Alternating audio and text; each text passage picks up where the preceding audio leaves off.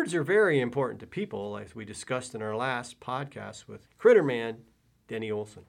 We're going to talk a little more about that today, and we're also going to talk about his work with the Audubon Society, the great work that they do.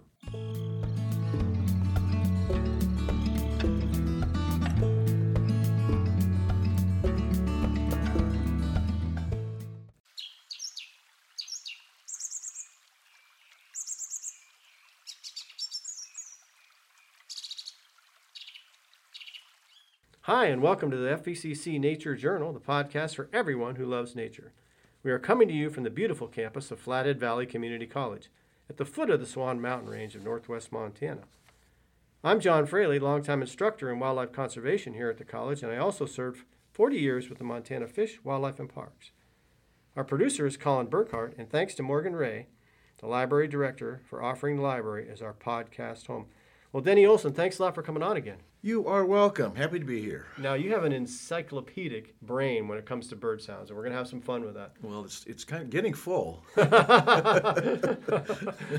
noticed that in my memory too. It's like, you know, all full. Uh-huh. But we talked a little bit about how birds are so important to people last time, but you wanted to make a couple more points about that. yeah, well, I, well, we mentioned their, their insect and, well, insect and pest control. I mean, there are 10 quintillion insects in the world as we speak, and birds eat about 40% of those. And, Now, know, wait a minute, what's a li- quintillion? uh, quintillion is 19 zeros. How'd you come up with that? that's that's the number. Oh, that, my gosh. they estimate. And birds and between spiders and birds and bats, they pretty much. If, if it wasn't for birds and bats and spiders, we would eat, we'd be dead Hmm. because they would eat the green plants down to the nub, and the green plants would go away, and that there goes the whole ecosystem. You know, so we'd be done.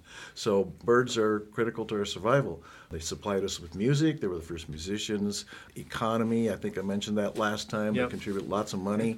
they they're they're also seed dispersers. I mean, they they eat seeds and then Yeah. they fly somewhere and then they poop, and Sure. that means they've been farming for about 120 million years. And there's one you're missing. What's that? They can move fish around from one body of water to the other. That's true. They can. you know, and those ones that fall out of their talons that are still know, alive. I know those bucket biologists ospreys anyway. Ospreys have populated a lot of lakes with fish. I'm sure they have, yeah.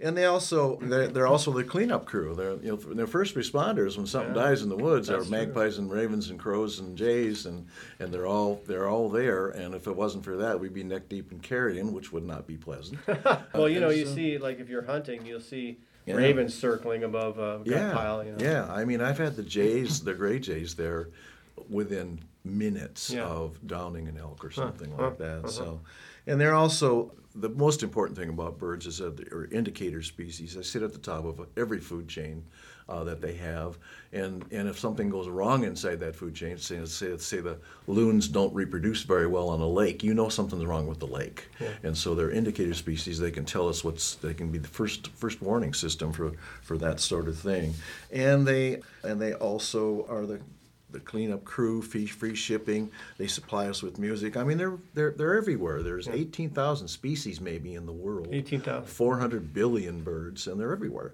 Wow. And uh, and we don't notice them much. We walk through the woods, and there may be 50 birds singing, and we it's white noise to us. We don't think about it. Mm-hmm. Did you ever watch the movie The Birds by Alfred Hitchcock? I did, yeah, a long time ago. Yeah. Where they come and just Yeah. take over? Yeah. and I Yeah, always so think- in some cases, I don't blame people for being scared of them.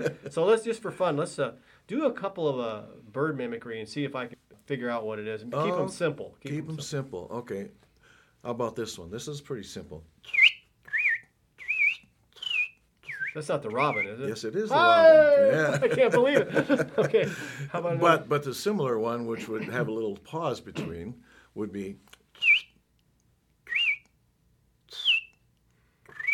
Is it related to the robin? not really. You got me on that one. That's the red-eyed vireo, which nests down in the cottonwood bottoms, Oh, uh, all right. like in Owen Sowerwine, where uh, down below uh, Kalispell. How about a common backcountry bird? Backcountry bird. Um, let's see. A lot of uh, them are pretty ubiquitous in where they Yeah, live, yeah. Well, one of the backcountry birds that you'll hear a lot is ruffed grouse. Did I tell you a story about ruffed grouse? Oh. Yeah, yeah, yeah. Well, I can't really do this. They don't do a, a, a call to speak of, except that when they're when they're when they're kind of suspicious, they'll do. But, Yeah. but that's about it. Right. But they drum. The males will sit on top of a log or a rock, and they will compress air against their chest and doop doop doop doop. So So give us the drum. All really, really right. fast. And I uh, was out in the woods with a bunch of fifth graders one time, and we were walking on a trail, thick woods, and, and they were right behind me, and, and I heard this grouse drumming back in the brush about maybe 150 feet away, but we couldn't see it. And I said, you know, I've tried to sneak up on these guys, tried to hide them in a blind. They're so wary when they're on a log. So I said, time to get radical. I had my 300 millimeter lens with me, and time to get radical. So I, I drummed back on my chest to the grouse, and he drummed back to me. Oh. And the kids looked at me, and I looked at them. So I walked toward the grouse, didn't even try to hide.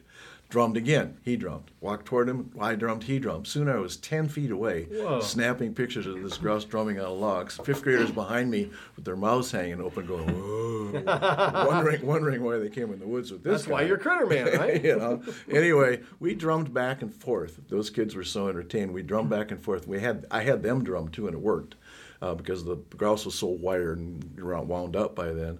And and in that hour uh, that we were there, I called between him and myself, we called in eight females. Whoa! Hey, you're getting pretty good at that. honestly, I don't know if it was him or me.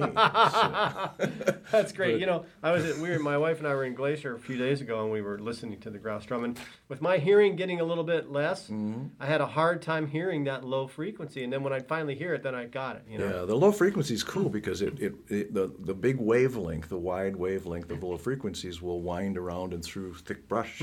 Elephants do that subsonically out in the savannas of yeah. Africa, and that's why the, the sound, that low sound, penetrates through the woods farther, and they can call in more females, or I could too, I guess. How about one more? Um, how about another robinish kind of thing, which is our big eye candy bird? That's a hint in Montana, and it, it does a buzzy robin. Ah, it's just familiar, but I don't know. Oh, it's oh, I a should know that. Is that- Western tanager. Tanager, With a yeah. red head and a yellow body. Yeah, Beautiful bird. Hey, can you do the red winged blackbird? Oh, sure. Wow, I love that one.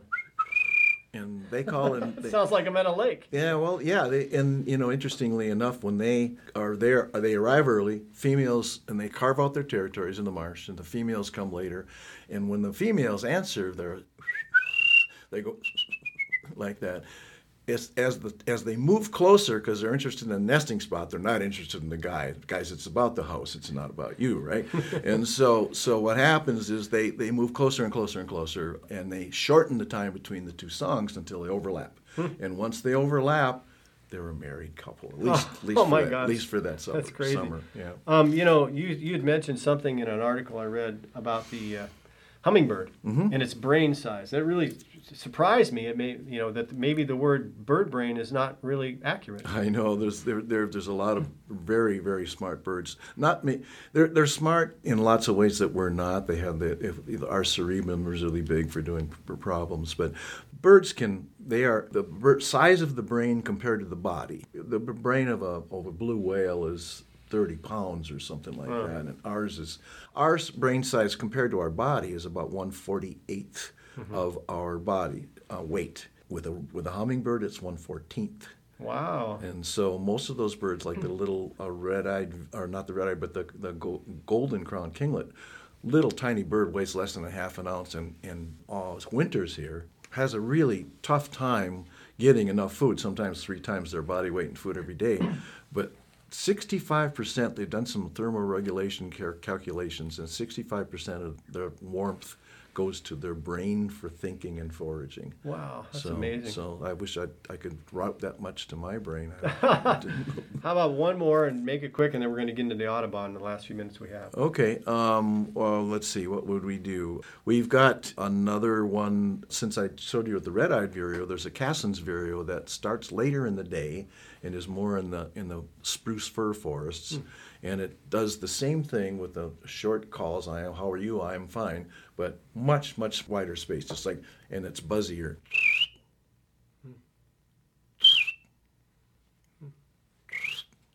like that. I'll be so darned. Keeps on, so it's much wider. So the pacing of the similar sounding sound calls can and songs can can make a difference. And you know, the last show you did, the Swainson's, thrush, which is my favorite bird sound. And when I hear the Swainson's thrush, I think of the Bob Marshall because when you mm-hmm. go in the Bob Marshall, they're just everywhere. I mean, I know there are other places too, but you just Yeah. that's part of the music of the, of the Yeah, wilderness. to it really, it really is. They're probably the most common song that we will hear in the mountains and foothills oh, I'll be around here. So um, anyway, we have a few minutes left. Tell us about your work with the Audubon. Well, I'm the conservation educator, which basically means I can kind of do education stuff as much as I would like, from taking kids in the woods and you know, calling calling grouse to uh, to doing seventh grade. We do, we do a seventh grade program. Our whole purpose really is is to teach about birds, the importance of birds, teach maybe interest people in bird watching, but not necessarily they don't have to. But we want to we want kids to understand that we live in a very spectacular place because in the spring we've got waterfowl like by the thousands, Yeah. us- geese, geese ducks, and swans of every conceivable kind. In the in the winter, we've got all these raptors that come down from the north, and in the fall, we've got well hundreds of of, of uh, sandhill cranes that'll show up in the west Yeah, those. ponds. Are, well, give us a sandhill crane. Those are. I love it. That's really loud though because Yeah, they've, yeah. they've got a six foot tracheus. but they those what we do is we have field trips. We start with the field trip and we work backward and made a kit that goes into the classroom before that, and then I do a presentation at the beginning of the process. Then they have the kit, and then at the end of the week we do a field trip to fall for sandhill cranes, winter for spotting raptors out in West Mm-hmm. Valley and Lower Valley, spring, early spring waterfowl, and late spring uh, breeding birds in the superhighway that we call the Flathead River System. So- Uh, that's a migration superhighway. So how much longer are you going to be with the Audubon? I mean, you've you've had an incredible career and you keep going and going and going. How yeah, much well. I'm still alive. That's for sure. I, I, I have no intention of. I, I, I love the work. I just love it. And you know, as we as our state of decay gets more advanced, um, sometimes sometimes doing stuff like you're doing here is, is pretty valuable for maintaining for living longer and having more fun. So one There's month- more fun to have. One, both of us have been attacked by grouse too. That's that's yes, a we big deal. have. Yeah. So just coming out of the show there now, one thing's always bugged me is like on movies they they have an eagle and they have the eagle. You know, and it's never the real eagle. And they, you'll hear the eagle go, Yeah, or whatever. which is a which So is a clear- red-tailed hawk. Clear that up for us. Yeah. It's a red-tailed hawk. Yeah, that's a red-tailed hawk, and the, and the eagle doesn't have a, a powerful enough sound for the for the people in Hollywood. You know, Okay. so it, the eagles is Oh yes. Okay, for certainly heard that. Yeah. Kind of a chirpy thing. It doesn't sound like a majestic eagle. You know, it's got to have some kind of scream. So that's Well, why they do it. Well, Denny, I hope you go on forever because I've never seen any, anyone with such a internalized, just incredible information about a, a group of animals that you have and being able to just pop out those those Yeah. imitations. So thanks a lot for coming on the show. And You are uh, welcome. what's your final word of wisdom? Well, when you have multiple personality disorder and you're Critter Man and Professor Guano and Doctor Death and Lost Voyageur and the Mad Herbalist, make lemonade. That's a very good point. That's all the time we have for this episode of the FVCC Nature Journal. Thanks for joining us. I'm John Fraley, and I'll see you next time.